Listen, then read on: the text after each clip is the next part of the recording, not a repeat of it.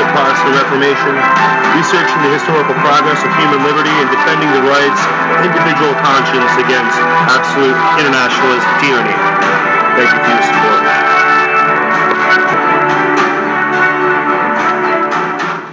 And so now you're back with the Looking Glass Forum, and we have an interesting subject matter today. It's, and it's a topic that really we've been building up to in the progression of all these different episodes.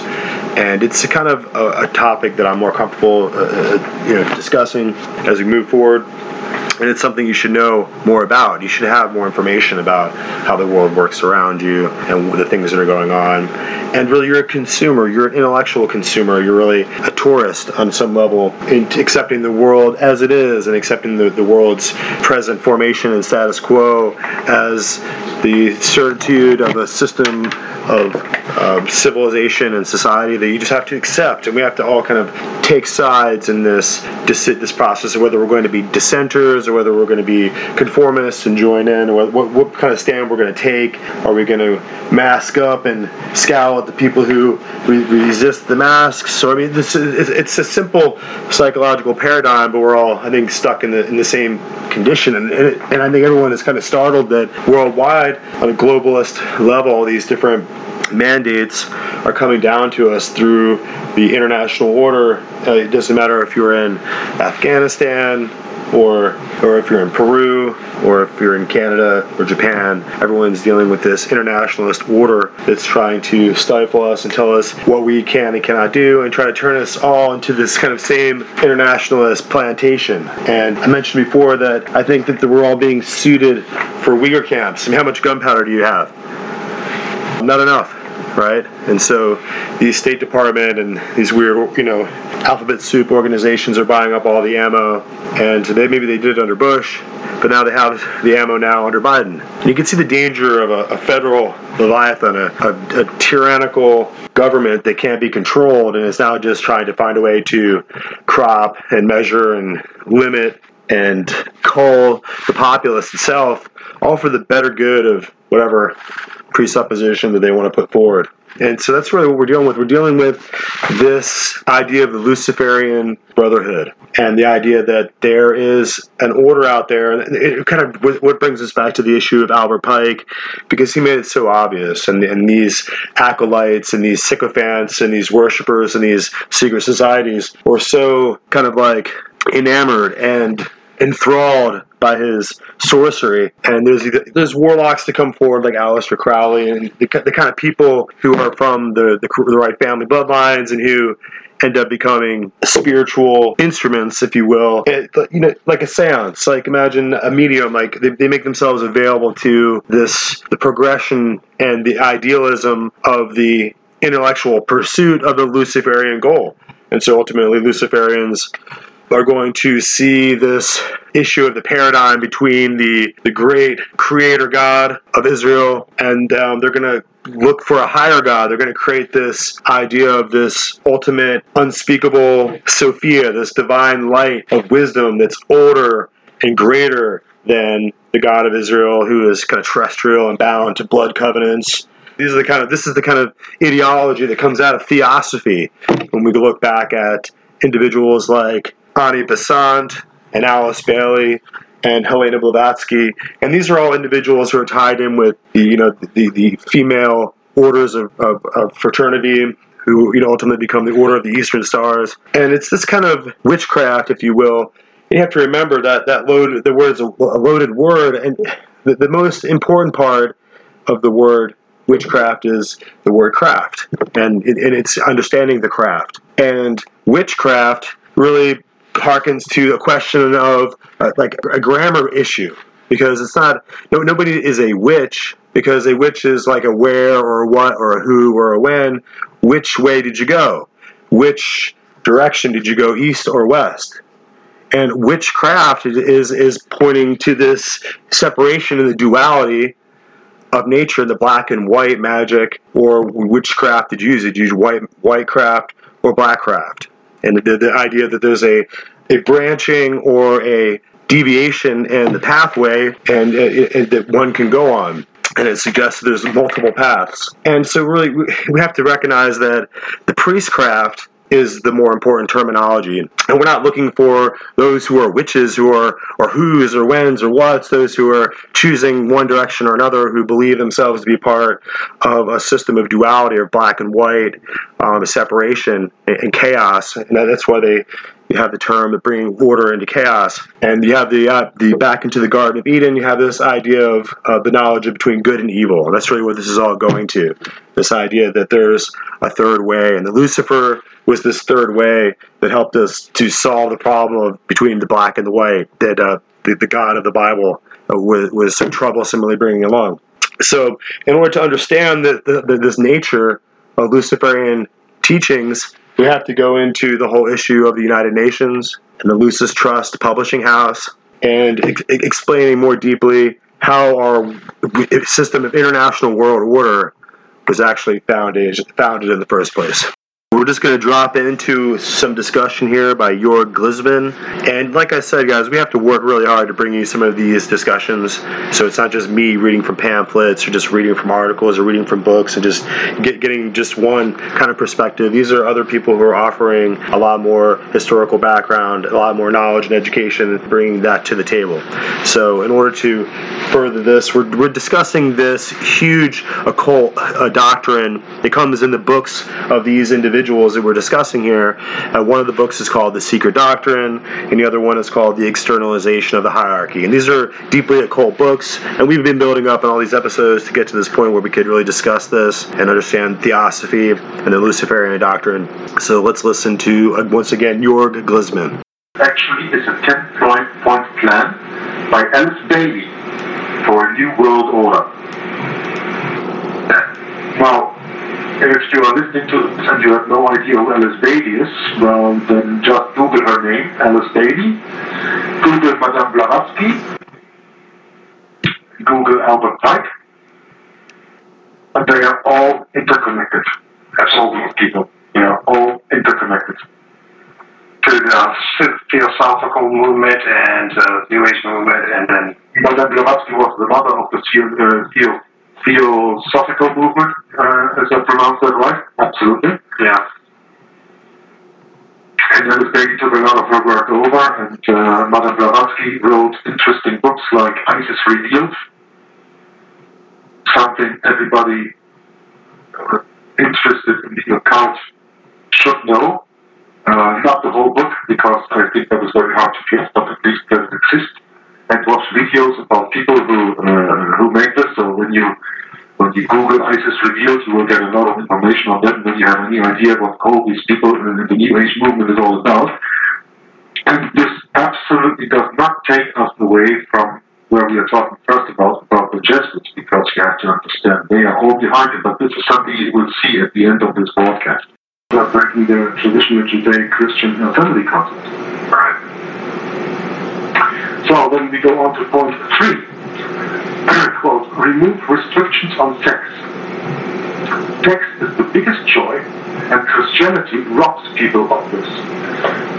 People must be freed to enjoy it, sex, without restrictions. It is not just for married, it's for everyone. Use the media to influence mass opinion. Create mass opinion that is receptive to these values by using TV film, the press, etc. Note well, what Western believers call normal in the African church would be pornography. End quote. Yeah. So the media is absolutely loaded with filth and promotes all of the above. Uh, I said that already a little bit earlier when I stated about uh, magazines, uh, TV series, uh, any any movie that you can watch at the cinema, whatever. It's, it's all full of these abominations, you know.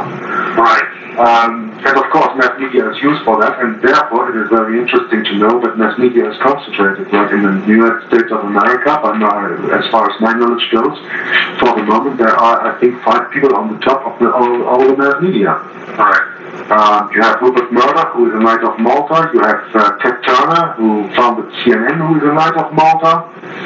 Um, uh, so, you know, when they say Hollywood is run by the Jews, um, that is right. When you look at the, uh, at the at the people that put out there, but behind them are papal knighthoods, whether it's Knights of Malta or it's the Knights of um, uh, Knight of Columbus or, or whatever. Mhm.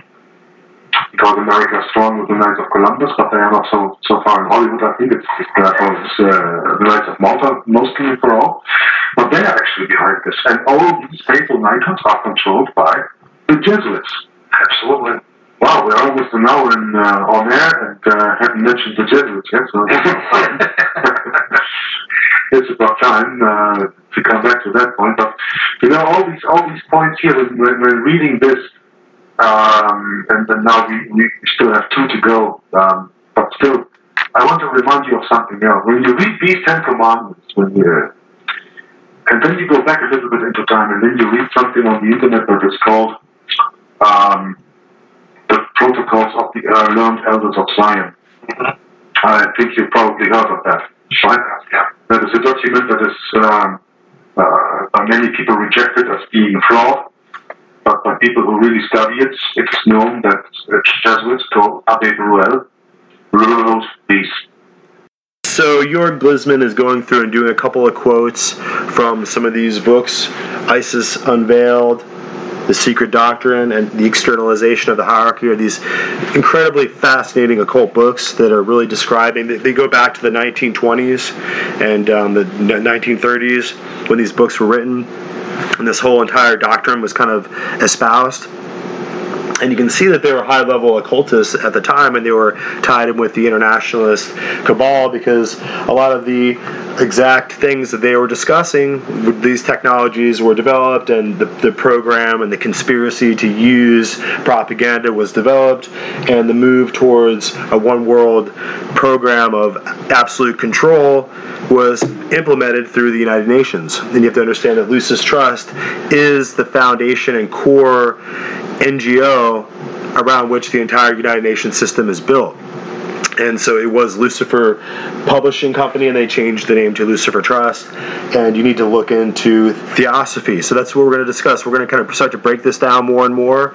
We can see that Jörg Glisman is well aware that the international system was invented early on by the likes of Helena Blavatsky and Albert Pike, and they were working in these Freemasonic circles and operating with these high occult European uh, power brokers and international money banking houses, and they were all part of these ideas of how the the world really is an emanation of Lucifer's spirit and divine light and that the God of the Jews and the God of Israel is really this profane, fallen, dark demon who should be destroyed. And it goes to reason, it stands to reason that if you have to destroy the, the God of the Jews, that you have to destroy the Jews, and this is the root of anti-Semitism. So it's kind of an elaborate and convoluted subject matter that it really isn't part of your day. It's not something that you, as a regular uh, publican and common citizen of the world, will really understand. But these high-level part uniparty in Washington, D.C., the Party of Davos, the World Economic Forum individuals are operating on this platform. They've developed it to such a high level. You have to understand that when Alice Bailey was inventing the New World Order and the spiritual system that would go along with it, and the revelation of the of the occult,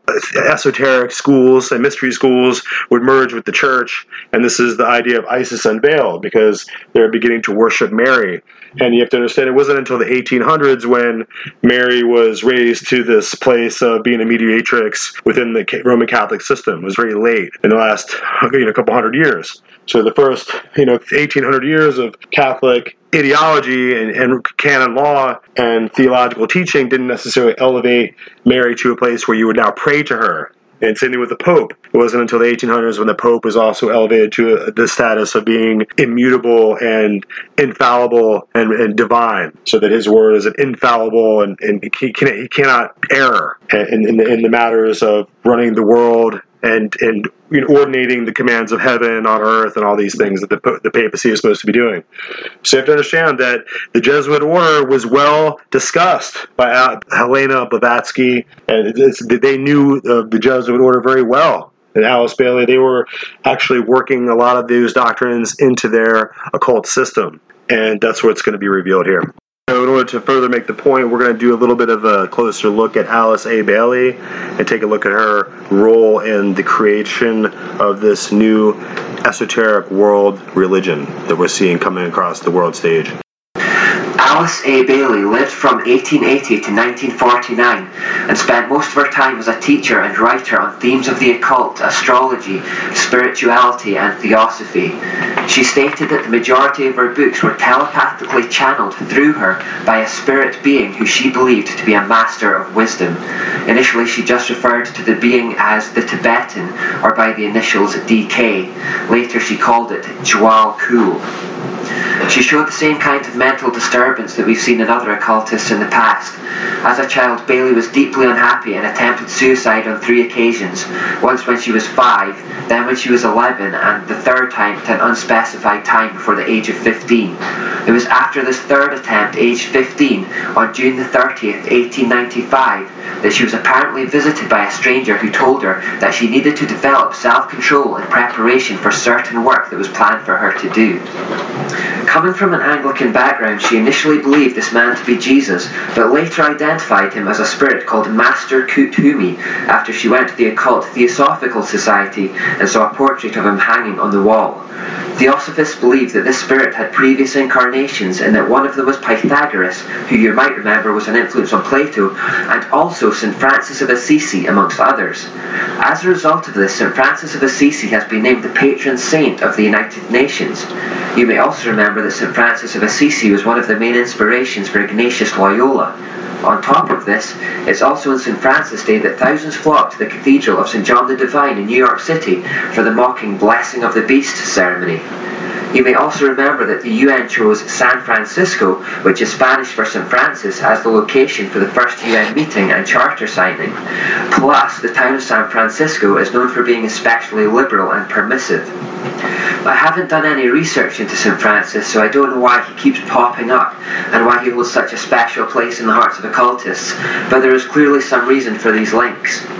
Because Alice Bailey initially thought this demonic spirit was Jesus, we see once again the ability of Satan to disguise himself as an angel of light. In earlier life, Bailey was married to an Episcopalian minister, but after it failed, she severed ties with her Christian heritage altogether and remarried a 32nd degree Freemason, Foster Bailey. Together, they founded the esoteric magazine The Beacon and started a company called the Lucifer Trust. This organization was created to manage the business of publishing her 25 demonically channeled books. They later changed its name to the Lucis Trust to hide its true meaning. This Lucis Trust is today another key NGO for the United Nations. As a subsidiary to the Lucis Trust, they also created the World Goodwill Organization to help mobilize the energy of goodwill to cooperate in the work of preparation for the reappearance of the Christ, to educate public opinion on the causes of the major world problems, and to help create the thought form of the solutions. She also used the Lucis Trust to found something called the Arcane School, which gives a series of courses on her views on karma, reincarnation, and the divine nature of man. The school uses typical hierarchical degrees of esoteric knowledge. As is to be expected of anyone driven by the hidden hand of Satan, she also had the telltale hatred for the Jewish people, referring to them as the Jewish problem. Now, from that background, you can probably tell that her teaching's not going to be good, but here are some quotes. She wrote, I dedicate myself anew to the service of the coming one, and will do all I can to prepare men's minds and hearts for that event. I have no other life intention. Now, when occultists talk about a coming one, or even use the term Christ or cosmic Christ, they are not referring to Jesus, who, in their inverted version of events, is the evil one. To them, the Christ is in fact Lucifer, the Antichrist. This is the one for whom they wait, and the one who they are preparing the world to receive. Indeed, she clarifies this when she writes, The Tibetan has asked me to make clear that when he is speaking of the Christ, he is referring to his official name as head of the hierarchy. The Christ works for all men irrespective of their faith. He does not belong to the Christian world any more than to the Buddhist or Mohammedan or any other faith. There is no need for any man to join the Christian church in order to be affiliated with Christ. The requirements are to love your fellow men, lead a disciplined life, recognize the divinity in all faiths and all beings, and rule your daily life with love. So here we see her demonic spirit guide telling her to promote the idea that all faiths are equal and there is no single faith that is exclusively true. These are the ideas that are built into Robert Muller's World Core curriculum. Alice. Bailey wrote that when their Antichrist comes, first of all, he will come to a world which is essentially one world. So they believe that they have to create this one world order in order to prepare the way for their Antichrist. That's what the UN are doing. Bailey goes on to say, the major effect of his appearance will surely be to demonstrate in every land the effects of a spirit of inclusiveness, an inclusiveness which will be channeled or expressed through him. All who seek right human relations will be gathered automatically to him, whether they are in one of the great world religions or not. She then goes on to say, All who see no true or basic difference between religion and religion, or between man and man, or nation and nation, will rally round him. Those who embody the spirit of exclusiveness and separateness will stand automatically and equally revealed, and all men will know them for what they are. So the Antichrist will have all the world's religions rallying round him and finding in him their shared Babylonian origins, which will unite them all. But yet she talks distastefully about another group of people at this time who will be exclusive and separated from the group. Who will these people be? The ones that don't conform. Those of the Judeo Christian heritage, of course. We who adhere to the only faith that is genuinely different and which isn't rooted in Babylon. As you might imagine, we who are seen to be opposing this world peace and not joining in the unity will be seen as hateful and intolerant. We therefore will be hated and despised and persecuted for not conforming to the crowd. This spirit of inclusiveness, as she calls it, is already on show in the world today, but it will grow stronger. As the world pools together in a one world system, Christians who are brave enough not to conform will increasingly be isolated and separated. Bailey herself confirmed that all religions emanate from the same spiritual source and that one day everyone would come to realize this. As they do so, she predicted that the world would see the emergence of a universal world religion and new world order. She said this was no distant dream, but was actually happening even in her own time. She wrote, There will not be any dissociation between the universal church, the sacred lodge of all true Masons, and the inner circles of the esoteric societies. In this way, the goals and work of the United Nations shall be solidified, and a new Church of God, led by all the religions and by all the spiritual groups, shall put an end to the great heresy of separateness. All forms of Freemasonry and all the false religions and philosophies of the world that have their roots in Babylon will one day come together under a single banner. This is the essence of postmodernism. People are moving away from outright atheism and returning to ancient religion.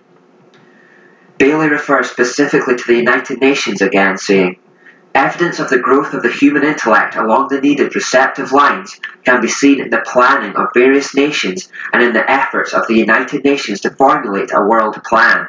From the very start of this unfoldment, three occult factors have governed the development of all these plans. Bailey doesn't reveal what these three occult factors are, but the main point is that she is explicitly revealing the occult nature of the UN and their plans to implement a one world religious system. She again goes on to say, Within the United Nations is the German seed of a great international and meditating, reflective group, a group of thinking and informed men and women in whose hands lie the destiny of humanity. This is largely under the control of many fourth ray disciples, if you could but realize it, and their point of meditative focus is the intuitional or Buddhic plane, the plane upon which the hierarchical activity is today to be found. Again, I don't know too much about this astrological system of which he speaks, and I don't think we need to go too much into it, but it's interesting that this fourth ray discipline has the name harmony through conflict and is connected with the moon. So she's basically referring to the Hegelian principle and Ashura.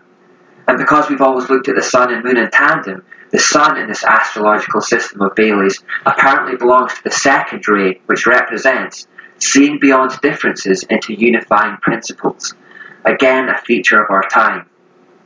Remember, Robert Muller said that the basis of his educational ideas came from Alice A. Bailey. These are the ideas that the UN gave him an award for, and these are the ideas that the UN wants to be filtered into every school around the world so that coming generations of children will grow up with this mindset. So I think the Fuel Project does a good job of breaking down some of the background details about Alice Bailey there. We're going to go a little bit more into it. We have another interesting little segment that we're going to add into this record here. So let's take a listen to some more of the Fuel Project as they break down the initiative for United Religious Programs with through the United Nations. And in the parlance of secret societies, this is really the New Age agenda. And you have to remember that the Scottish Rite magazine used to be called New Age. That was the Freemasonic magazine, and it really refers to the approach of the Aquarian age. We're moving out of the age of Pisces into the age of Aquarius. So when we look um, through Stonehenge, if you will, when we look through on Easter morning, we can see that the a new constellation is coming into the sky as the cosmic wheel, so to speak. It's the progression, the procession of the equinox. So it's the progression of our polar north position, um, depending on where you're at on the, hemisphere there, the, nor- on the northern hemisphere, and really obviously the progression is going to be relative to wherever you're at. But as we have a slow degradation within the orbit of the Earth over 70,000 years or so, uh, you can see that the the horizon is showing a spinning wheel of constellations coming into view. So, you know, every 12,000 years or so, we're moving several degrees forward in the progression of the zodiac and the constellations overhead. So, coming into view at this the, at the high uh, summer solstice point of the, uh, you know, the priestcraft of the sun worshippers that goes back to ancient times. So these are the ancient mysteries, so to speak. We're watching the age of Aquarius come into view. So, in order to say some more about that, let's listen to the Fuel Project once again here. One of Alice A. Bailey's predecessors in the Theosophical Society, in fact, one of the co founders, was Helena Blavatsky, and amongst her books were Isis Unveiled and The Secret Doctrine. From that latter book, she says, Lucifer represents life, thought, progress, civilization, liberty, independence. Lucifer is the Logos, the serpent, the savior. She later said, It is Satan who is the real God of our planet and the only God. She also said, The celestial virgin, which thus becomes the mother of God and devils at one at the same time, for she is the ever loving, beneficent deity.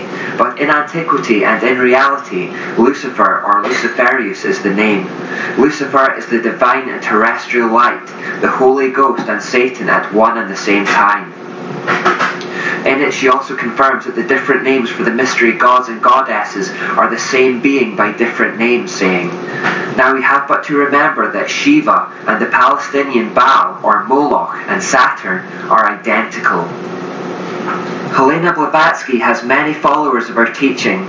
Some who are known to be fans of her books were Adolf Hitler, Aleister Crowley, Mahatma Gandhi, Elvis Presley, and William Butler Yeats. Her dying words were, Keep the link unbroken, do not let my last incarnation be a failure. Her immediate successor was Annie Besant, and then following her came Alice A. Bailey, who in turn became the source of inspiration to Robert Muller, who in turn became the spiritual figurehead in the United Nations. They've all been links in a chain and they knew it. So we understand what Robert Muller means when he boasts that the United Nations is not a man-made creation, but is primarily a spiritual organization with a spiritual source. No human force will ever be able to destroy the United Nations, for the United Nations is not a mere building or a mere idea. It is not a man-made creation. The United Nations is the vision light of the Absolute Supreme, which is slowly, steadily, and unerringly illuminating the ignorance, the night of our human life. The divine success and supreme progress of the United Nations is bound to become a reality. At His choice hour, the Absolute Supreme will ring His own victory bell here on earth through the loving and serving heart of the United Nations. Again, His Absolute Supreme isn't the Christian Absolute Supreme, but is instead the Antichrist. Robert Muller proudly says here that the United Nations ideal will never be destroyed by any human force because it wasn't created by man but by Lucifer. Now, on the subject, the Bible actually agrees it won't be a human force that brings down the system. It will be Jesus himself, who crushes it into nothingness and blows it away like chaff in the wind. And as Daniel 2.44 then says, the God of heaven will set up a kingdom that will never be destroyed or conquered. It will crush all these kingdoms into nothingness, and it will stand forever. Robert Muller wrote ominously in Dispatch magazine in June 2001 Do not worry if not all religions will join the United Religions Organization. Many nations did not join the UN at its beginning, but later regretted it and made every effort to join. It was the same with the European community, and it will be the case with the world's religions, because whoever stays out or aloof will sooner or later regret it. It might be just me, but there seems to be a hint of menace in those words. It's as though he's saying, if we don't sway you with the Plan A tactics, then be sure that Plan B tactics will follow later. If you don't conform, you're going to regret it. You will be a part of the system, one way or the other.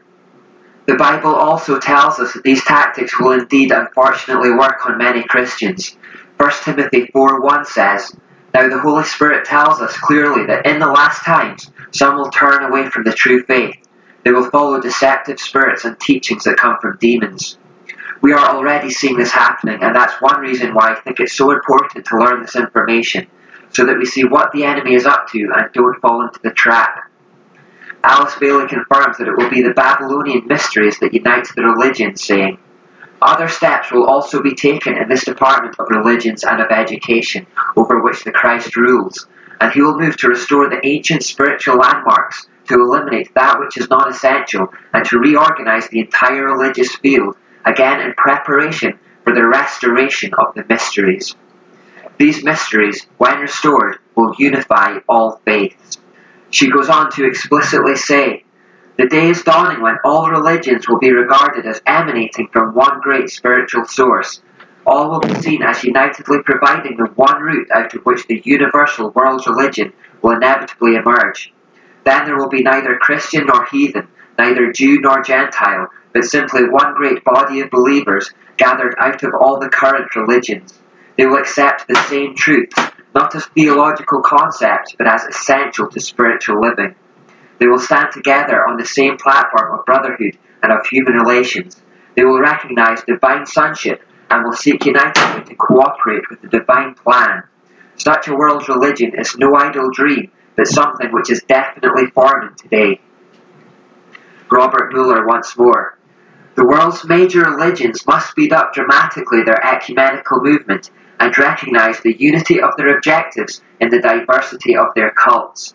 Religions must actively cooperate to bring to unprecedented heights a better understanding of the mysteries of life and of our place in the universe.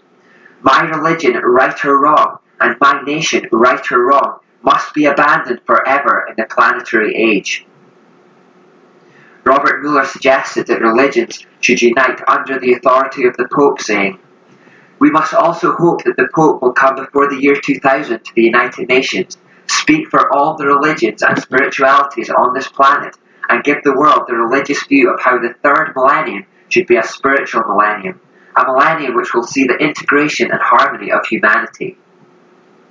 The Catholic Church, of course, craves the power that would come from having the world under the authority of the Pope.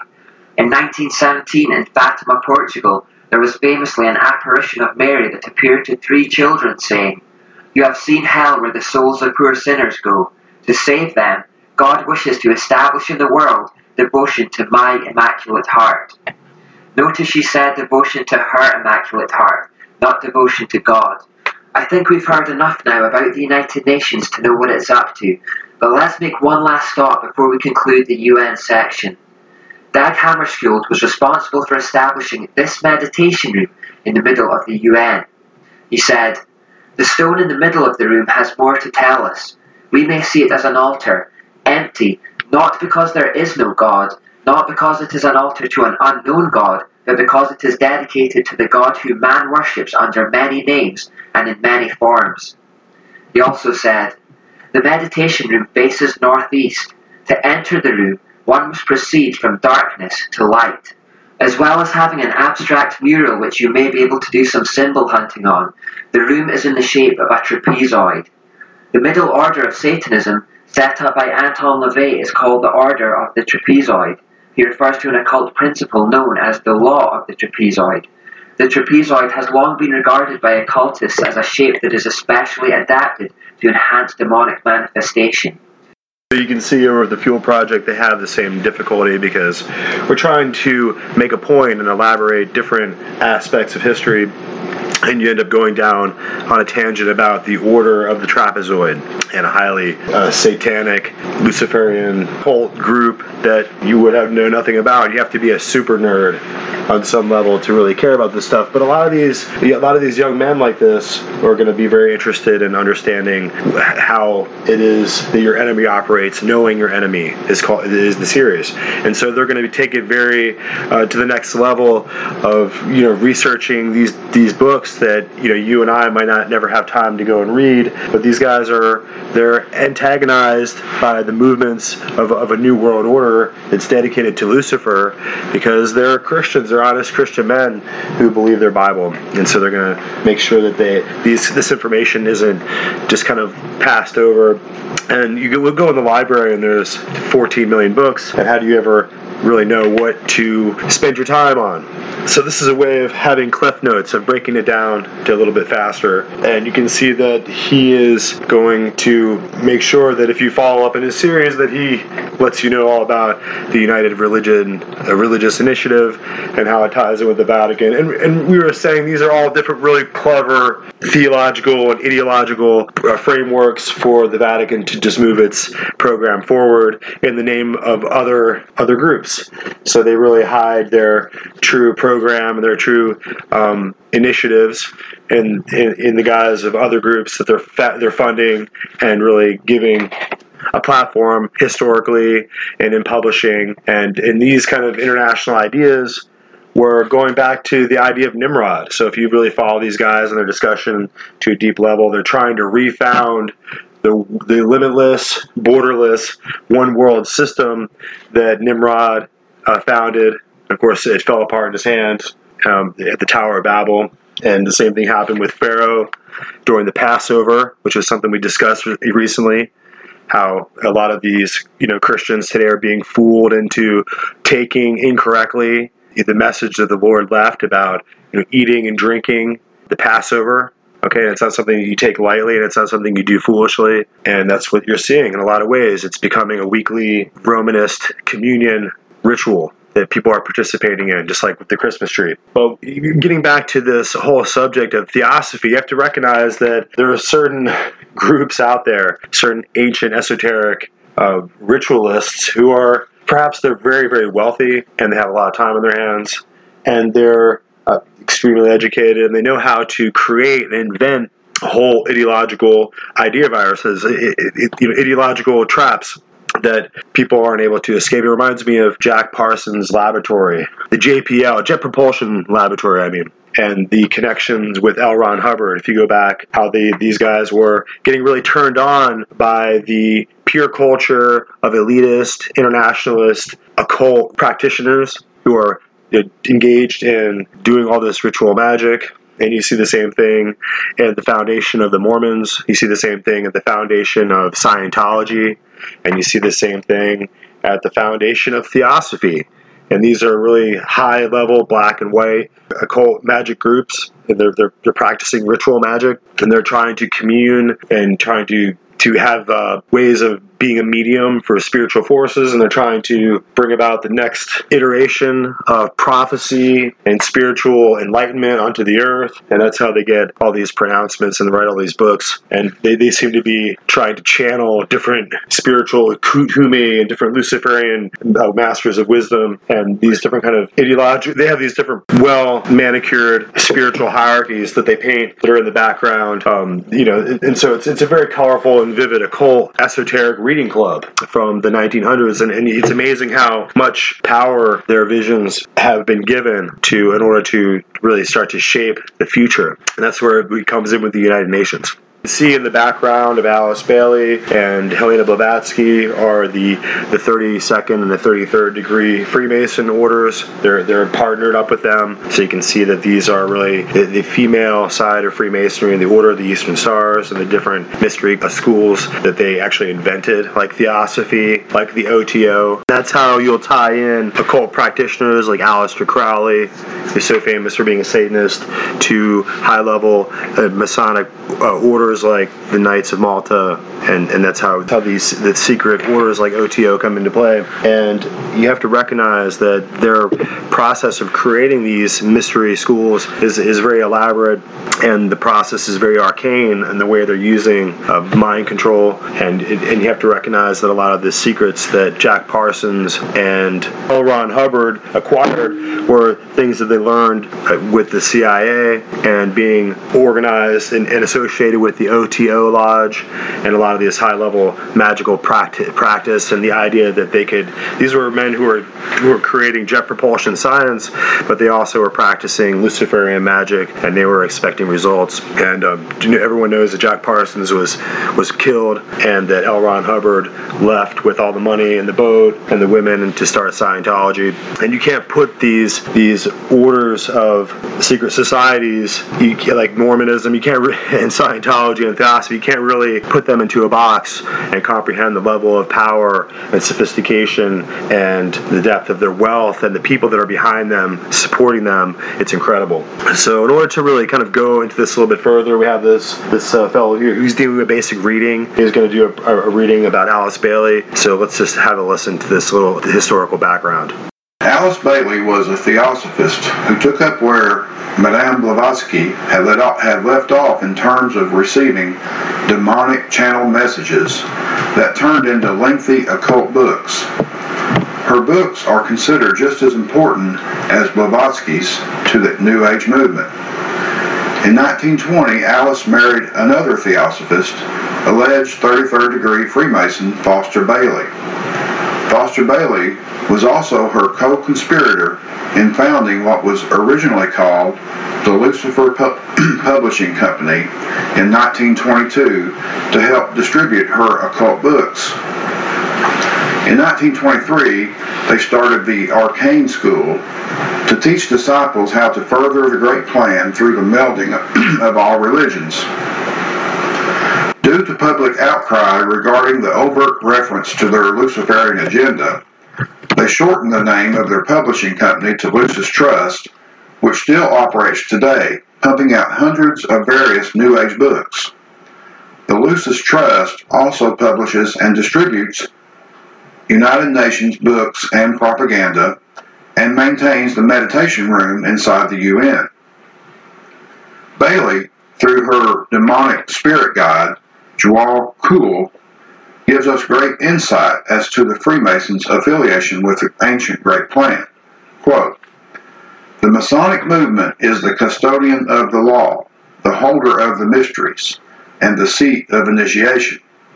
A far more occult organization than can be realized, intended to be the training school for coming advanced occultists. Unquote if some of these quotes don't, you know, prove that the Freemasons are very, a very important part of this puzzle, then I, I don't know what else to say. All right. Alice Bailey also tells us through channeled information from her spirit guide the truly evil agenda of Freemasonry.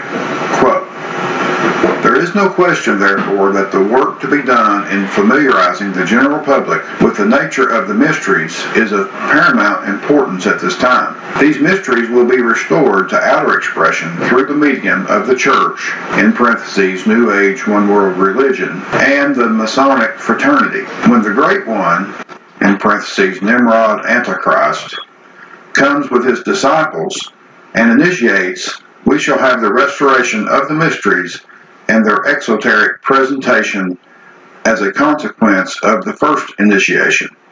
Unquote. Bailey was an ardent proponent of the Great Plan, and her numerous quotes can be attributed to her view that a one world government was a desired goal. Quote, What we need above all to see, as a result of spiritual maturity, is the abolition of those two principles which have wrought so much evil in the world and which are summed up in the two words sovereignty and nationalism. Unquote. So I'll include some more of these documents here, some of these little articles and videos and the clips here that we're trying to work with. And you can see that they're going to go more into education. And you can see that as they spelled it out in the 30s, they're really getting the exact result now that they were, were going for. And they planned all along to have this incredible level of dissension and reprobate demoralization that's really staggering and uh, making the country's future more perilous than ever. See that they raised the United Nations as a program for the destruction of the, the order of national sovereignty that exists in the world as you see it now. I want to throw the whole subject over to Bill Cooper. So we're going back years. Remember that during the whole 9 11 fiasco, Bill Cooper was shot and killed. So that's how you can expect them to break down the, uh, the program of those who are going to question authority and to dissent against the, the, uh, the abrogation of our civil liberties and our constitutional rights in the name of some kind of new world international government agenda. So let's listen to Bill Cooper. He just has a fascinating way of being prescient and resonating the message throughout time. Therefore, anyone to find if you'll just get off your butts and go to the library and start digging and looking and searching and reading and quit listening to what you're told, including what you're told on this show. Remember, my admonition is not to ever believe anything you hear from the mouth of anyone or that you read from the book written by anyone or from Dan Rather in the 6 o'clock news are the President of the United States, Chuck Harder, Tom Valentine, Rush Limbaugh, the man who's sitting on half of his brain, far indeed from even your own mother. For folks, the deception in this world right now that's being promulgated in order to bring about a one world totalitarian socialist government is so deep that you better be standing on a stump or you might drown. Alice Bailey, one of the key members of the New Age religion, wrote this. Quote, there is no question, therefore, that the work to be done in familiarizing the general public with the nature of the mysteries is of paramount importance at this time. These mysteries will be restored to outer expression through the medium of the church and the Masonic fraternity. Unquote. And she's absolutely 100% correct. The question of just what the ancient mysteries were, folks, was answered in part by Albert G. Mackey, another 33rd degree Mason. He wrote a two volume work entitled Encyclopedia of Freemasonry. And he wrote this under the subject of the ancient mysteries. Quote, each of the pagan gods had, besides the public and open, a secret worship paid to him to which none were admitted but those who had been selected by preparatory ceremonies called initiation. This secret worship was termed the mysteries. Unquote. The student of the Masonic order can know that when Mr. Mackey writes, his writings can be relied upon. He is considered to be one of the premier Masonic authors of all time. These are the comments from the biographical information presented on Mr. Mackey in the front of his encyclopedia. Quote, his writings are universally esteemed for their sincerity, honest records, and common sense. He was a leader in research who valued accuracy. Unquote. Carl Claudy, another Mason who writes on the subject of the Lodge, also has words of praise for Mr. Mackey. Quote, he was one of the greatest students and most widely followed authorities the Masonic world has ever known. Unquote. And in his book entitled Introduction to Freemasonry, he praised Mr. Mackey with these words. Quote, Albert Gallatin Mackey, one of the greatest students and most widely followed authorities the Masonic world has known. He is the great master of Freemasonry, unquote. So Mr. Mackey certainly can be believed when he tells his readers that the worship of pagan gods had a secret, non-visible worship besides the public one. The reader can believe him when he identifies the name of this secret worship. He told his readers, quote, this secret worship was termed the mysteries, unquote. Another who has written about the subject of the ancient mysteries was Manly P. Hall, another 33rd degree Mason whom I have quoted extensively before in this series. He has written in his book entitled What the Ancient Wisdom Expects of Its Disciples. Quote, in the remote past, the gods walked with men, and they chose from among the sons of men the wisest and the truest. With these specially ordained and illumined sons, they left the keys of their great wisdom, which was the knowledge of good and evil. These illumined ones founded what we know as the ancient mysteries, unquote. Now, in case you weren't listening there, this is a dead giveaway and an admission that the gods that walked with men were known, at least in the Bible, as Satan. For he says here, and I'm going to read this again for you folks, because I know some of you just didn't pick it up. Because I know how the minds of the sheeple operate. And there's a lot of sheeple listening. There's also a lot of people listening who aren't sheeple. And they know that I'm not talking to them.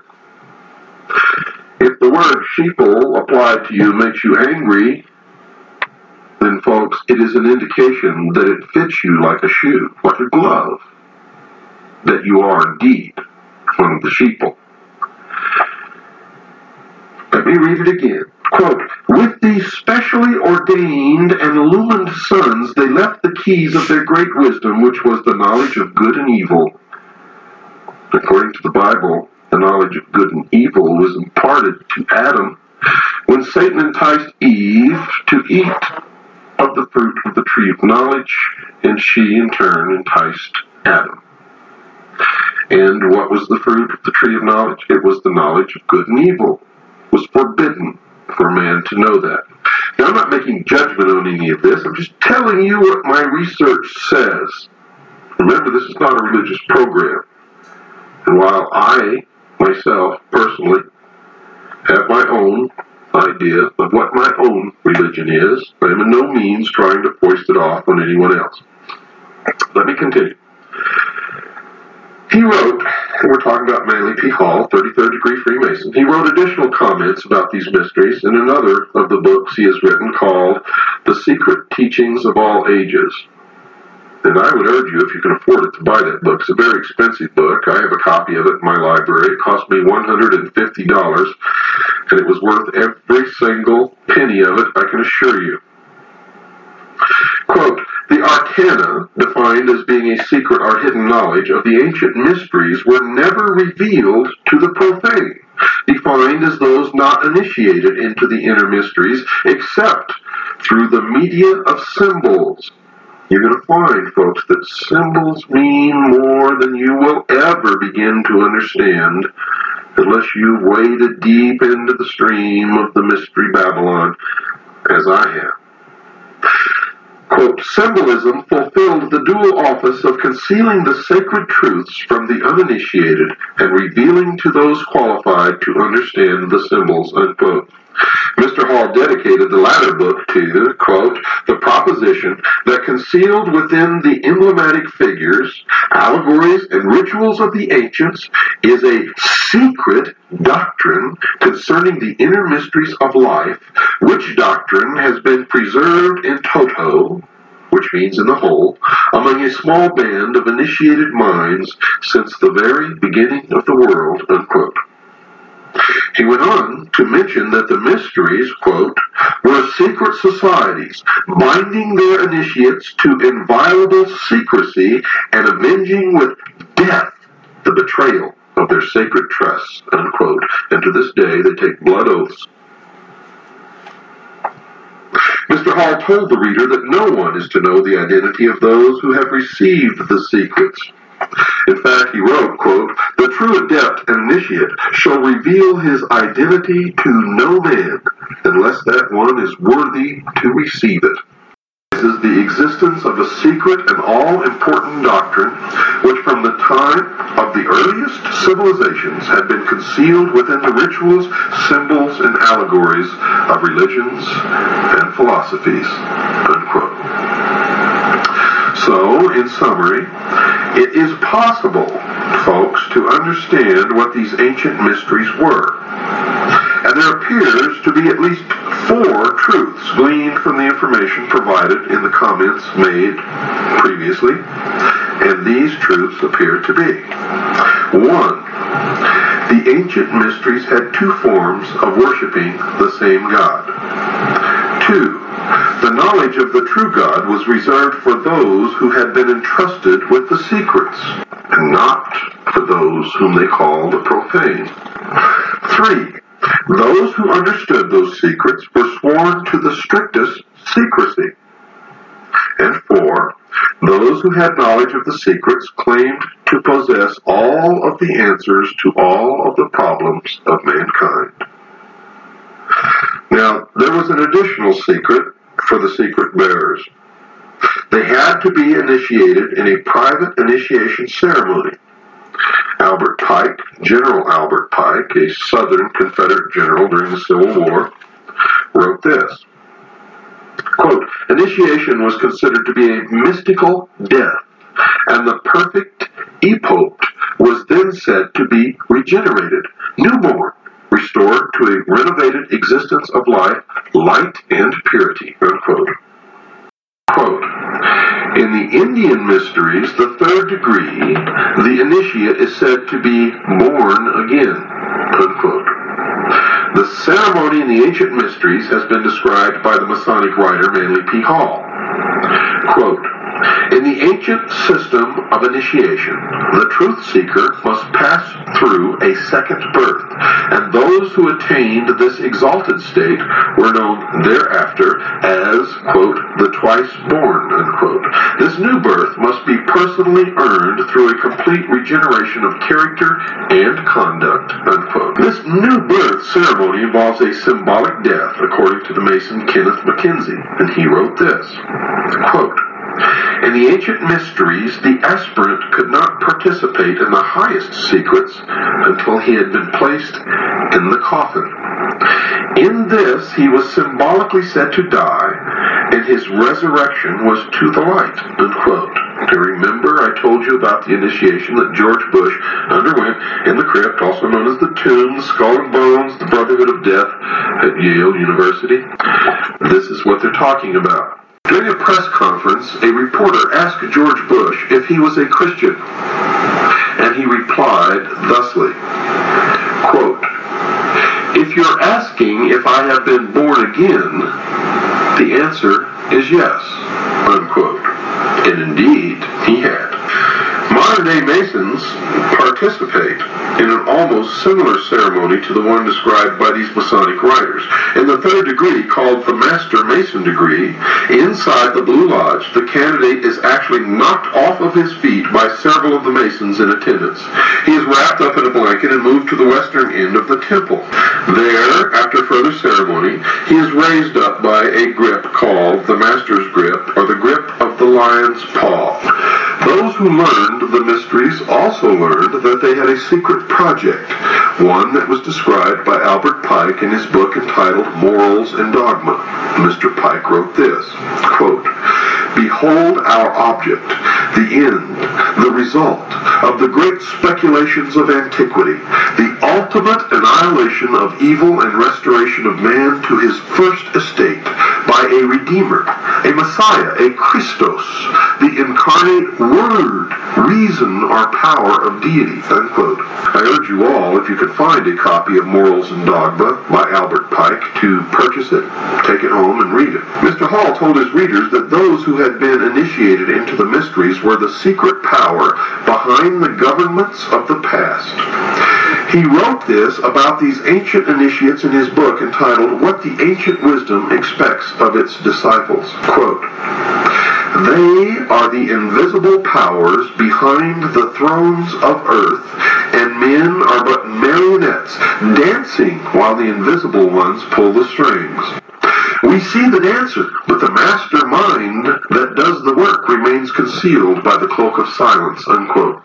Remember, I told you folks that if you don't open your mind, and if you don't quit believing dogma, if you don't quit believing what people tell you, if you don't stop believing what Dan Rather tells you on the 6 o'clock news or your local minister down at your church, or your mother or the president of the United States. And if you don't start digging to find the truth yourself, you, you, the sheeple, are the marionettes dancing while the invisible ones pull the strings. And until you change that pattern of your life, you will always be the puppet on the end of someone else's string. Greatest secret of the secret societies. Another writing of Manly P. Hall was this quote, much of the ritualism of Freemasonry is based upon the trials to which candidates were subjected by the ancient Hierophants. Hierophant is defined as the high priest of the mysteries. Before the keys of wisdom were enthroned to them, unquote. The ancient mysteries had a beginning. According to Mr. Mackey, he wrote about where they started. Quote, the first of which are those of Isis and Osiris in Egypt. The most important of these mysteries were the Osiric in Egypt, unquote. Another writer, Edmund Ronayne, an ex-Mason, confirmed that the Masons were involved in the worship of Osiris when he wrote this in his book entitled The Master's Carpet.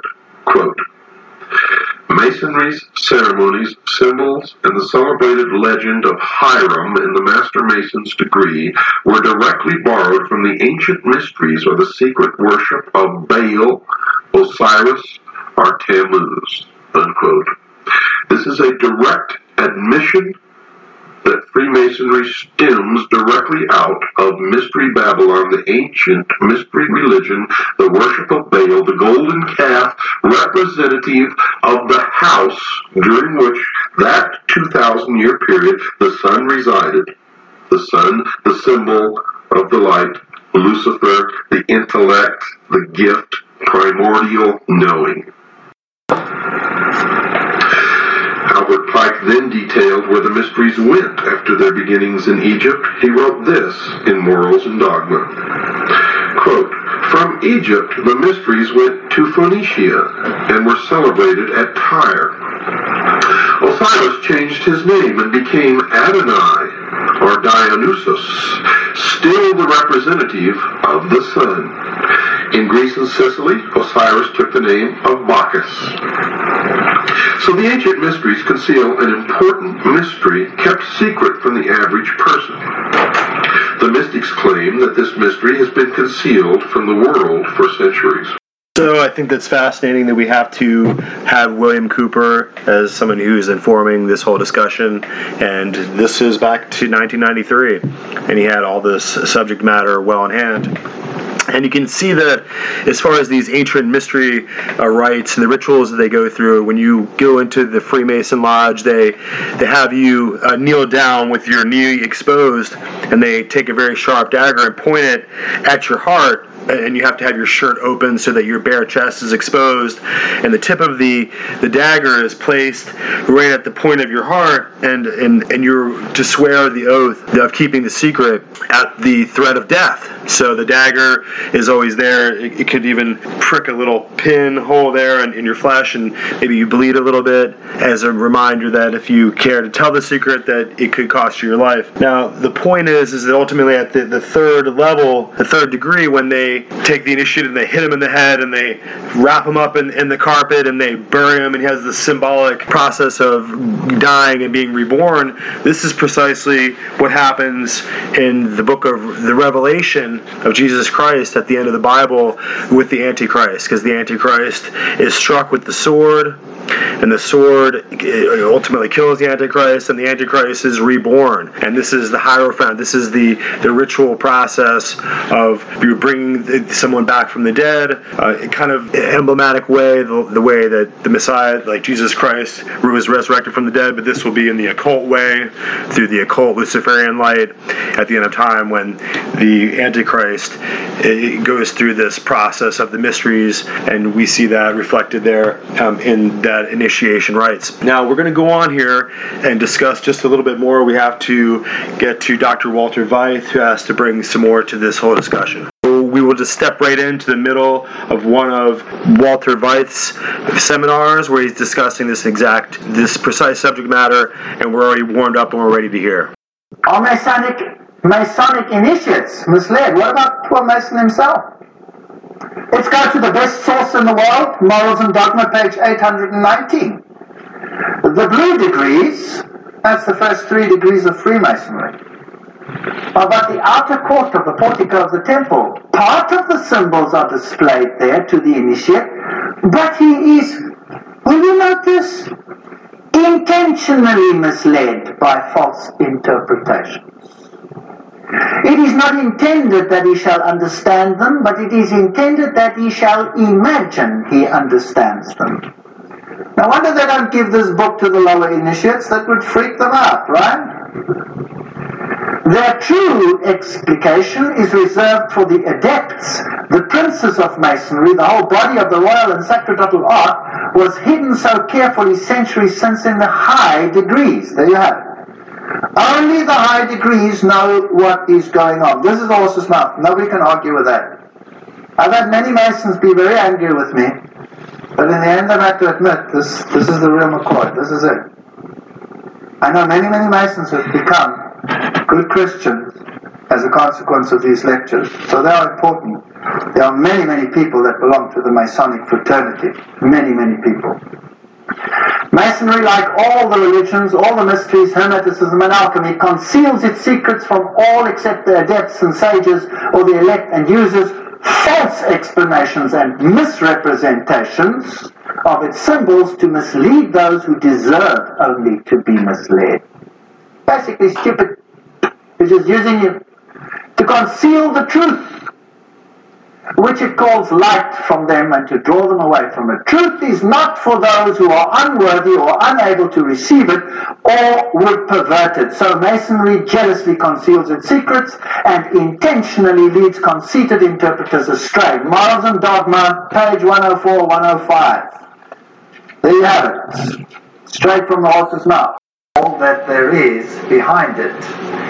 Do you remember that at the Tower of Babel, God separated the nations. Now, if you look at the headquarters of the United Nations in New York, this is really quite a fascinating building. It is large, and the name United Nations was coined by United States President Franklin D. Roosevelt. The forerunner of the United Nations was the League of Nations, and this was an organization in similar circumstances during the First World War and established in 1919 under the Treaty of Versailles to promote the international cooperation and to achieve peace and security. This comes straight from the UN webpage, so nothing strange about that. It's just plain history. Some more from that. In 1945, representatives of 50 countries met in San Francisco at the United Nations Conference on International Organizations, and they drew up the United Nations Charter. And those delegates deliberated on the basis of proposals worked out by representatives of China, Soviet Union, United Kingdom, United States at Dumbarton Oaks, United States in August October 1944. It was signed on 26 June 1945. 50 countries. Poland was not represented and became one of the original 51 member states. So it officially came into existence on the 24th of October 1945 when the charter was ratified by China, France, Soviet Union, United Kingdom, United States, and by a majority of the other signatories and every 24th of October they celebrate this founding of the United Nations. Now let's have a look at this Charter of the United Nations. This is a very interesting piece of history. Well, Arthur Balfour, do you remember that name? We've used it before. Who was a member of Hort's Apostles? Remember Hort? This was the professor that uh, helped to produce the Greek text that changed the emphasis of the Bible and removed many of the aspects of Jesus Christ's power and sovereignty from the Word of God.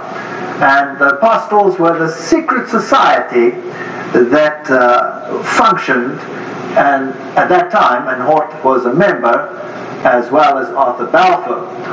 Called this group the Senior Apostles Club, as well as president of the Psychic Research Society, Society for Psychic Research, soon became Prime Minister of England, Arthur Balfour, and instrumental in the First League of Nations. So this, president, this uh, Prime Minister was also, of course, active in the writing of the original Charter of the League of Nations, much of which formed the basis for the United Nations.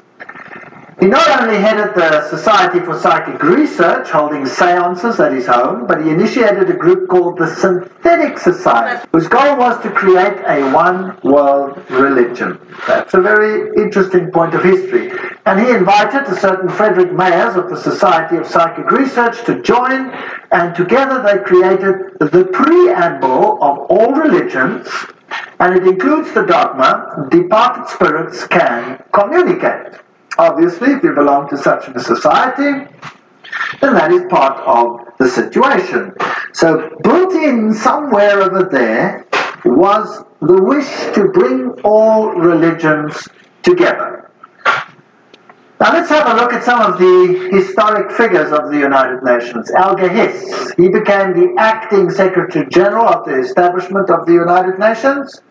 The April 16, 1945 issue of Time magazine called him one of the State Department's brighter young men. It was Hiss and Joseph E. Johnson who later became secretary of the Bilderbergers. So here we have all the secret societies again, who wrote much of the United Nations Charter. So very high Freemasons, Bilderbergers, were responsible for this charter. Now we know what they believe. We've already had a lecture on that, and I would refer people back to that lecture, patterning it after the Constitution of Russia and the Communist Manifesto. This is very interesting. So the Constitution of the USSR is almost identical to the Constitution of the United Nations, for those who did not know that. And there are all the references. Everything that I say is referenced. I'm just reading. So please, nobody get angry with me. Get angry if you want to with whoever set this thing up. I had nothing to do with it. Winston Churchill, the creation of an authoritative world order is the ultimate aim towards which we must strive, and the United Nations formed part of that. Charles de Gaulle, was also instrumental, nations must unite in a world government or perish. So the big figures involved had this philosophy. Then there is a man, I don't know how to pronounce his name, Trygve Lie, the first official UN Secretary General was a high ranking member of Norway's Social Democratic Party, which was, by the way, an offshoot of the Third Communist International, and then came a man, Dag Hammarskjöld. And he was the second Secretary General. He was a Swedish socialist. He openly pushed communist policy, and then came U Thant, the third Secretary General, and he was a Marxist. So here you can see how the philosophy in the beginning was programmed. Now, I would like you to understand that this is not a method to go anti capitalist because the United States was a signatory of this charter. So, why would the United States actually sign something that was so obviously contrary to their own philosophy? Well, if you remember the Hegelian principle, where two opposing viewpoints are set into the world, and neither of them is really the viewpoint you want to achieve. What you really want to achieve is a synthesis between the two. So, what you see actually is you see socialists in the overriding capacity of secretary generals. Although whether they have Marxist leanings or capitalist leanings at that level doesn't make any difference. The method is just to bring about a synthesis which is the desired government of all of them.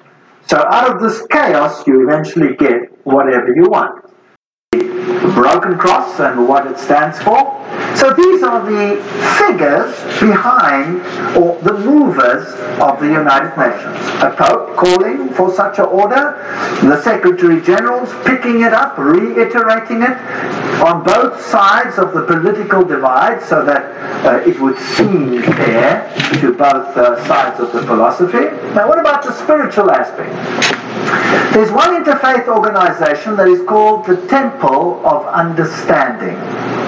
And uh, it has a newsletter which is called World Goodwill Newsletter.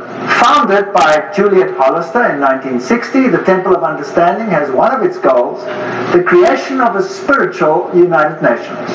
In its work to promote understanding between religions on the basis of the oneness of the human family. Sounds good. The temple has numbered among its members and supporters such influential world servers as the U Thant himself. Well, there's the Secretary General. You can't go much higher than that. Eleanor Roosevelt. That's interesting. Thomas Merton, Jawaharlal Nehru, Anwar Sadat, uh, Radhakrishnan, in addition to the main center of New York. So these are the top movers. So this is not some sort of uh, little organization operating somewhere in the wings. This is a hub organization. And from where did they operate? Well, they were based at the Cathedral of St. John the Divine. That must be getting pretty boring by now, right?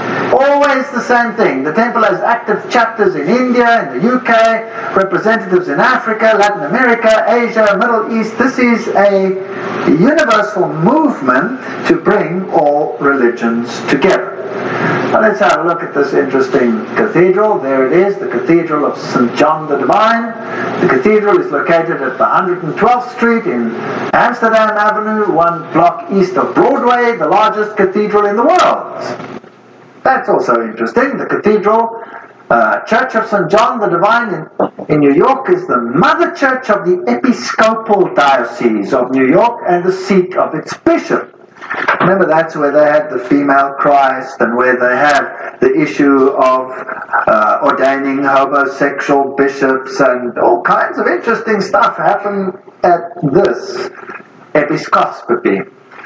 Right, a little bit more history. Jim Garrison, president of the New Age Gorbachev Foundation, which was this foundation that was founded by Gorbachev in New York. He said, We are going to end up with the world government. It's inevitable. There's going to be conflict, coercion, and consensus. That's all part of what will be required as we give birth to the first global civilization. So that's the agenda that they have. Philip Jessup, a CFR member, World Court Justice, pretty high up people, right? I agree that national sovereignty is the root of all evil. So nations will obviously have to relinquish their sovereignty to this organization without it appearing as if they're doing so. The Humanist Manifesto, two states, we deplore the division of mankind on nationalistic grounds. We have reached a turning point in human history where the best option to transcend the limits of national sovereignty and to be moved towards building a world community. That's Humanist Manifesto 1 and 2. These are the official documents. Now, this is a very interesting man, Robert Muller. He's the former Assistant Secretary General to the United Nations, but uh, he is today the mover in the spiritual field within the United Nations. He's also called the Prophet of Hope of the United Nations. He wrote, We must move as quickly as possible to a one world government, a one world religion, under a one world leader. That's very, very interesting. So these are the top movers. Now, the philosophy, I, I'm always interested in what the philosophy is and who's behind it. And again, we pick up the same old names over and over and over again. In the Aquarian Conspiracy by Marilyn Ferguson, Ferguson, a survey of New Agers showed that the leading influence on their spiritual awakening was again Pierre Teilhard de Chardin. Do you remember who he was? Jesuit priest. You see, the uh, Catholicism, the Jesuits, uh, the top movers in the United Nations. Now, what did Robert Muller, the former Assistant Secretary General, have to say?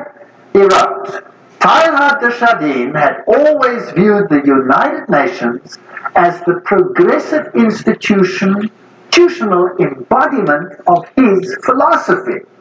Now, there is a Secretary General saying, or Under Secretary General saying, that the United Nations embodies the philosophy of Teilhard de Chardin. Now, what did Teilhard say? I've mentioned some of his philosophy. We'll look in a little bit more detail again.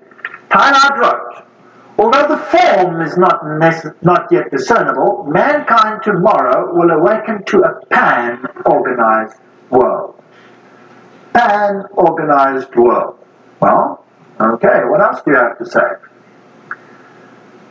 Teilhard de Chardin influenced his companion, Father de Breuvery, who inspired colleagues who started rich process of global and long-term thinking in the United Nations, which affected many nations and people around the world. Robert Muller says, I have myself been deeply influenced by Teilhard. So, the Undersecretary General of the United Nations, who is today entrusted with the spiritual aspects of the United Nations plus its education program, says he's influenced by Teilhard de Chardin. And Robert Muller writes, most of all, they taught me happiness. His work, he says, any Teilhardian will recognize in this the spiritual transcendence which he announced so emphatically as the next step in our evolution. So there's going to be a spiritual transcendence from what appears to be political over to the spiritual.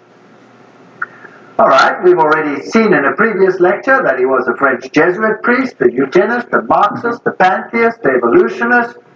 He might have even been involved in the Piltdown hoax. He was a humanist and a proponent of a one world government, and he's the father of the New Age. So he's a very prominent man, seems to have been very busy.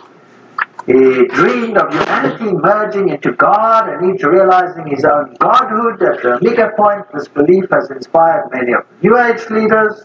In fact, Chardin is one of the most frequently quoted writers by leading New Age occultists. That we've had too when we discussed the New Age movement. But just to remind you, so we can merge into God. Now, what does that mean?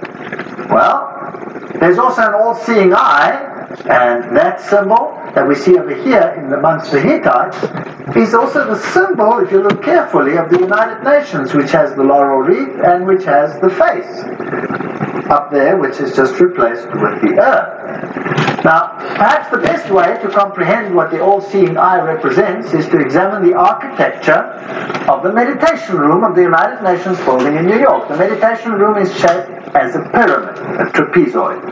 Without the capstone, inside the room is dimly lit, but coming from the ceiling is a narrow but concentrated pinpoint beam of light which radiates down to a bleak stone altar. On the wall straight ahead is a breathtaking modernistic mural that is dynamically endowed with occult symbolism.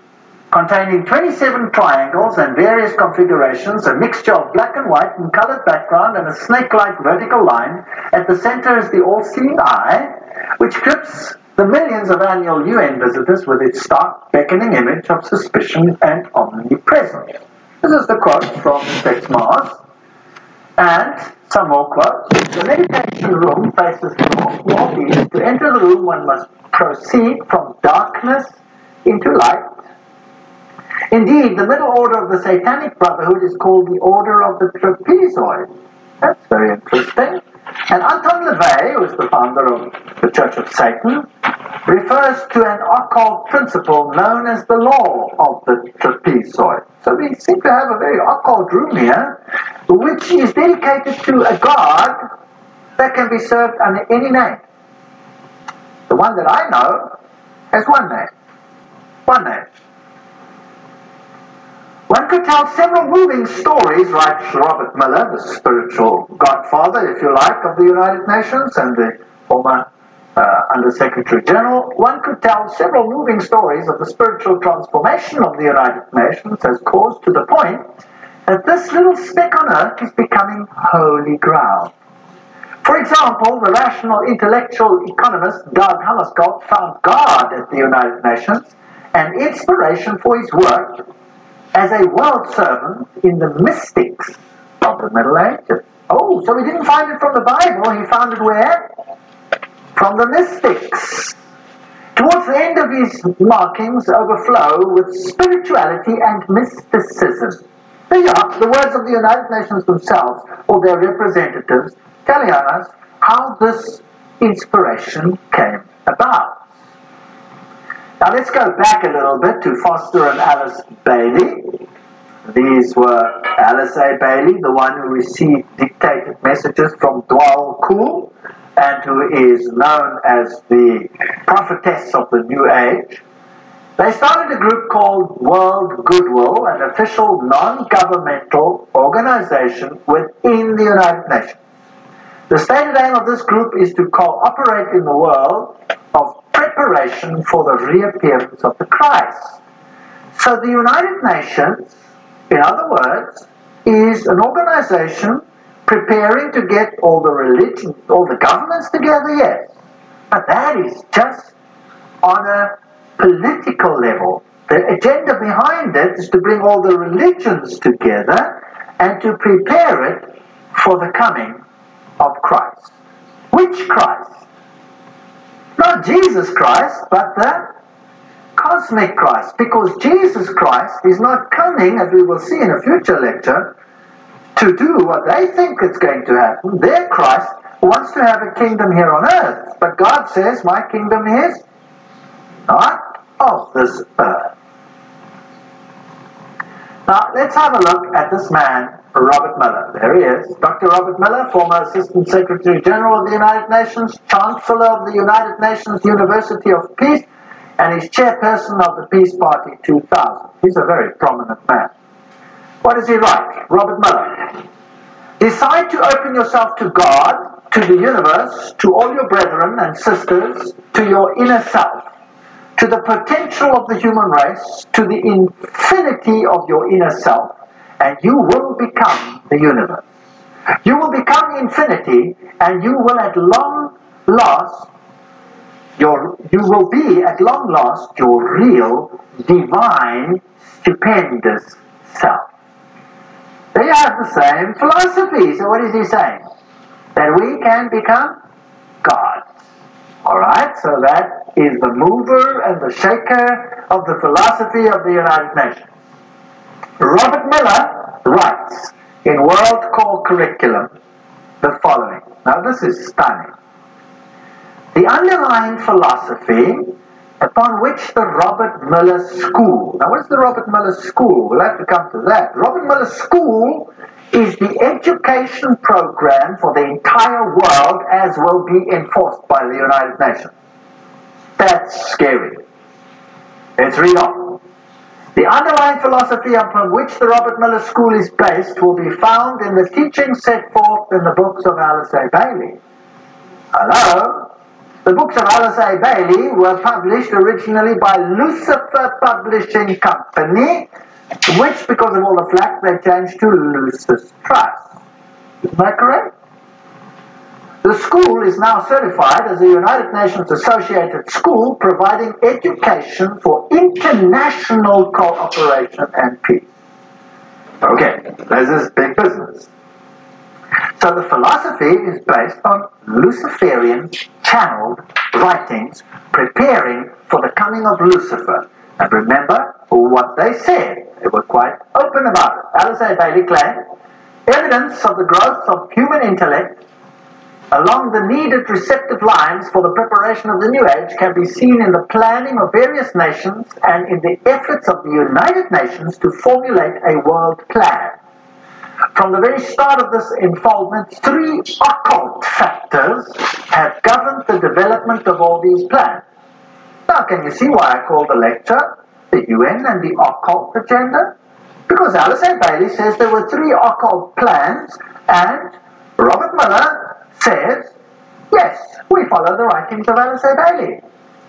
She did not spell them out, but she did state, within the United Nations is a germ and seed of a great international and meditating reflective group.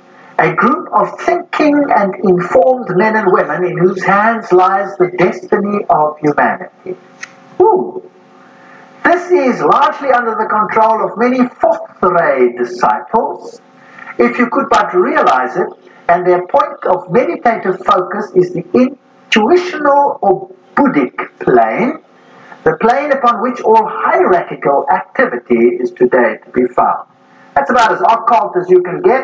What she is saying is that the inner core of the United Nations is controlled by people who are under the control of Lucifer. What she's saying. She's saying it's demonic. And it's out of her words, not mine. I'm just reading. That's what's such fun about all of this. Helena Petrovna Blavatsky, founder of Theosophy, she was the forerunner, of course, of the Bailey books. And Theosophy was then taken over by Annie Ward Besant over here, and then taken over by Alice A. Bailey. And here is the great invocation that has to be read and learnt by every child in the future from the point of light within the mind of God. Let light stream forth into the minds of men. Let light descend on earth. From the point of love within the heart of God, let love stream forth into the hearts of men. May Christ return to earth. But this Christ is not Jesus Christ. From the center, where the will of God is known, let purpose guide the little wills of men. Oh, how neat. It's so derogatory. The purpose which the masters know and serve. What arrogance. From the center which we call the race of men, let the plan of love and light work out, and may it seal the door where evil dwells. This is interesting. Well, which door is to be sealed where evil dwells? Well, if you know occult science, you'll know that they call light darkness and darkness light, and they say that Jesus is the evil one. We read all those quotes when we did the, the lecture on that issue. Make seal the door where evil dwells. Let light and love and power restore the plan on earth. Restore what plan? Restore whose plan? And who made it so that it is not restored? Well, who separated the nations? God separated the nations. What is the focus of the United Nations to? Unite the nations. So they want to restore that which the, in inverted commas, evil one happened to mess up with one brilliant move of confusing the languages. Well, this goes to show one word of God is confused for four and a half thousand years. Who's really in control here? Well, here's Annie Besant in her 33 degree Freemason regalia. You'll remember we dealt with this issue. The Theosophy textbook te- teaches immortality, reincarnation, the deity of man. Statements by this Djwhal Khul, who also inspired Alice A. Bailey.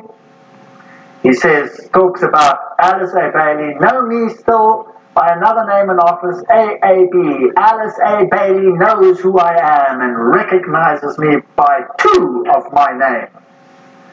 Now that's interesting because there are two names, and we will see the two names in a future lecture, what the names are, and then it gets very interesting. This is a detective story. It's a very exciting one.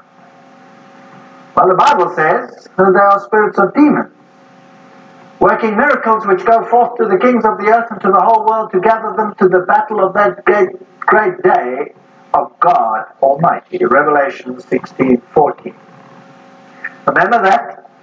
Elena Petrovna Blavatsky, the founder of this movement, of which Alice A. Bailey became the high priestess, if you like, said Lucifer represents life, thought, progress, civilization, liberty, independence. Lucifer is the Logos, the serpent, the Savior.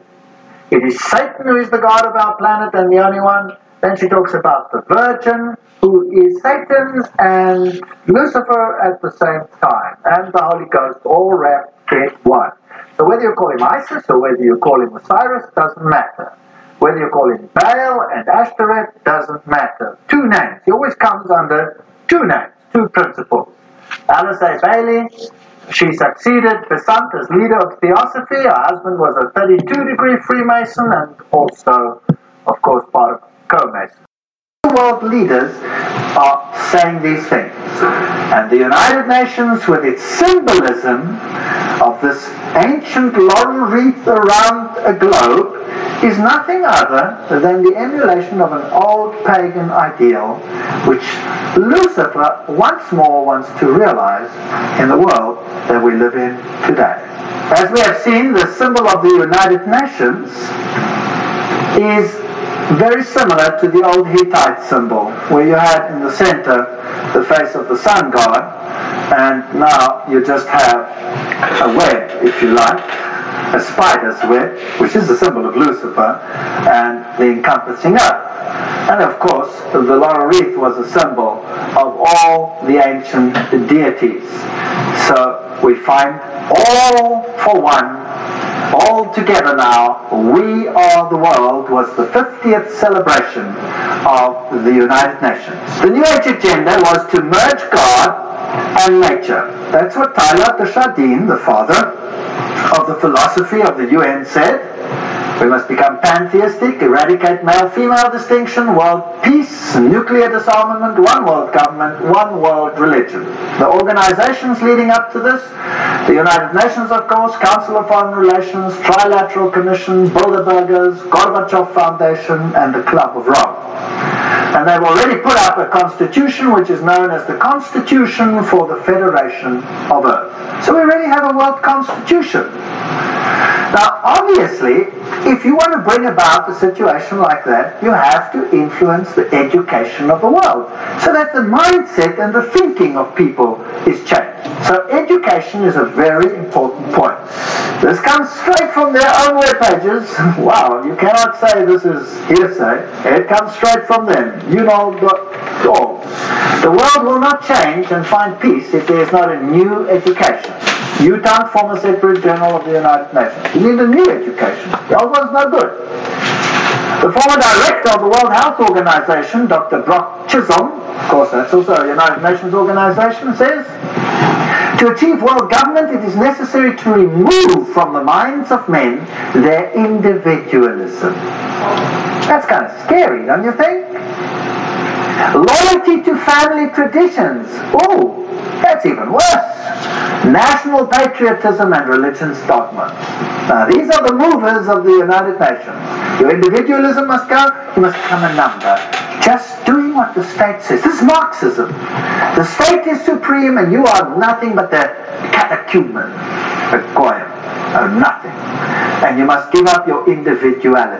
So we had to stop it there. There's really no good place to stop his his seminar. It's pretty well put together, and of course we'll add it in the notes, and you can go ahead and watch it and, and take a look at what the actual occult and esoteric, mystery, religious, uh, religio-occultic rituals are being expressed at the United Nations, and what the actual original Luciferian and occult doctrines are actually at the founding of the United Nations and the non-government organizations that are underpinning and building up the entire structure there. And so you can see why, as people who are um, Protestant Christians who are here in America to have our constitutional independence, they obviously are interested in building a superstructure of international empire that's going to just transplant and remold the entire earth in, in this Luciferian religious uh, doctrine that they're espousing, the secret doctrine, if you will.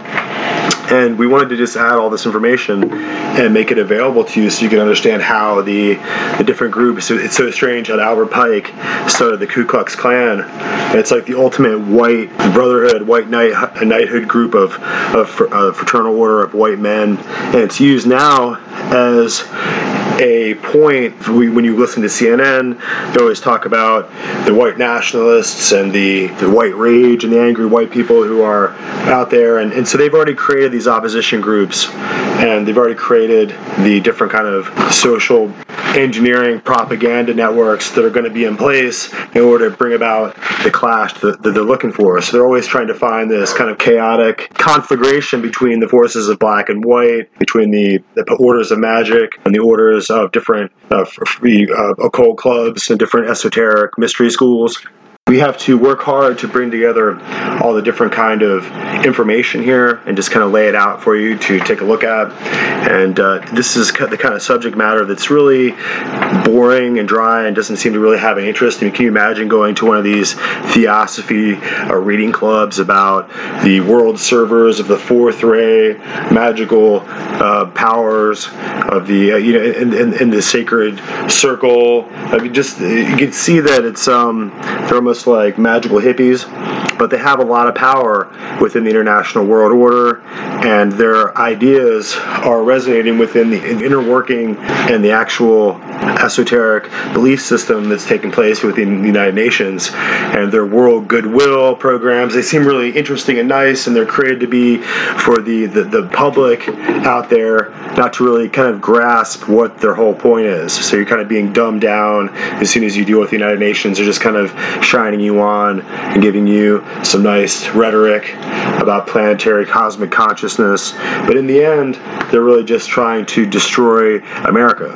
And so you need to recognize, you know, how the enemies of the world that they're cr- trying to create world catastrophe, and they have these world food programs, and everywhere they go, people are, are starving and ha- having famines, and uh, they, they can't seem to uh, stop killing off the the people in Africa with Bill Gates and all of his weird um, medical programs and Ebola experiments that they do on these people, and they never get a break because they're interested in just world population control and having um, the population under a billion. And so you can imagine how many people and how much control they have to have um, over our our lives and and everything that we do. So now we're moving towards transhumanism and the the metaverse, and we have today the process of uh, abortion that's uh, just stealing the lives of tens of millions of babies all around the world. Primarily, people of color are being sacrificed in this huge bloodletting of abortion, and they're now to the point now where they're they're taking these 40, 50 week old uh, blobs of flesh that are not really babies. They're not massacring infants. They're not killing infant babies. They're just blobs of tissue. That's what they'll tell us. And these blobs of tissue apparently have a lot of value because they have organs that have been pumping with blood, and these are viable organs that can be grown and used all around the world to go into this world of transhumanism where we just change out body parts the way that you just switch out an oil filter in your car. And so this is the age of the the metaverse, according to uh, Facebook founder Mark Zuckerberg, if whoever you know that rich guy is. You know these guys are preparing themselves to try to live forever with this idea that they can just become part of the cyber cyberized uh, future world like the Borg. So in order just to wrap this up, let's listen to Chuck Missler. He's got a really interesting breakdown. Author John Dewey. John Dewey's an interesting guy. When David Breese published a book, The Seven Men Who Rule the World from Their Graves, John Dewey, of course, is listed among them. And uh, much of our predicament today can be laid at his feet, as I think history will show, ultimately. Uh, anyway, uh, uh C.F. Foster is one of the co-signers in 1930. Education sets a most powerful ally of humanism in every American public school, a school of humanism. What can theistic Sunday schools, meeting for an hour once a week, teaching only a fraction of the children, do to stem the tide of a five-day program of humanistic teaching? Interesting insight. 1933, The Shape of Things to Come, H.G. Wells uh, uh, publishes again, uh, predicts a Second World War around 1940 originating from the German-Polish dispute. That's kind of interesting, 1933. After 1945, there would be an increasing lack of public safety in criminally infected areas. The plan for a modern world state would succeed on its third attempt, about 1980, and come out of something that occurred in Basra, Iraq. Kind of interesting perspective for a guy back in the early 30s. Now, the book also says, although the world government has been plainly coming for years, although it has been endlessly feared and murmured against, it found no opposition prepared anywhere. That's his prediction. Now, something else that most people are not aware of is the occultic link to all of this. In 1934, one Alice A. Bailey of the Theosophical Society published The Externalization of the Hierarchy. She's an occultist whose work she says are channeled from a spirit guide, the Tibetan master or demon spirit, Djwhal Khul. Bailey used the phrase points of light in connection with a new group of world servers and claims that 1934 marks the beginning of organizing of men and women, a group work of a new order with progress defined by service, the world of the brotherhood, the forces of light, articles out of the spoliation of all existing culture and civilization, the new world order must be built. This book was published by the Lucifer Trust that was cha- it changed its name now to the Lucis Trust because it's a little more palatable. The Lucis Trust, the United Nations uh, non-governmental organization, has been a major player at recent UN summits. Later, the Assistant General, uh, Secretary General of the UN, Robert Muller, would credit the creation of his World Core educational curriculum to the underlying teachings of Djwhal Khul via Alice Bailey's writing on the subject. Did you realize that our educational philosophies, which derive from Robert Muller's work at the UN, were uh, channeled by a demon spirit? That's kind of interesting. 1932 Plan for Peace by American Birth Control League founder Margaret Sanger uh, was published. She calls for coercive sterilization, mandatory segregation, rehabilitative concentration camps for dysgenic stocks, including blacks, Hispanics, American Indians, and Catholics. We may laugh, I understand, and at the same time realize what's being perpetrated. Interesting.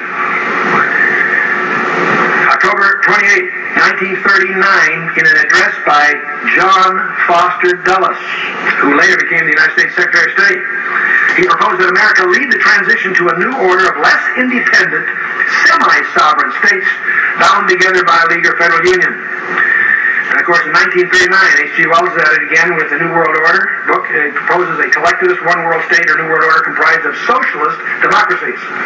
He advocates universal conscription for service, declares that nationalist individualism is the world's disease.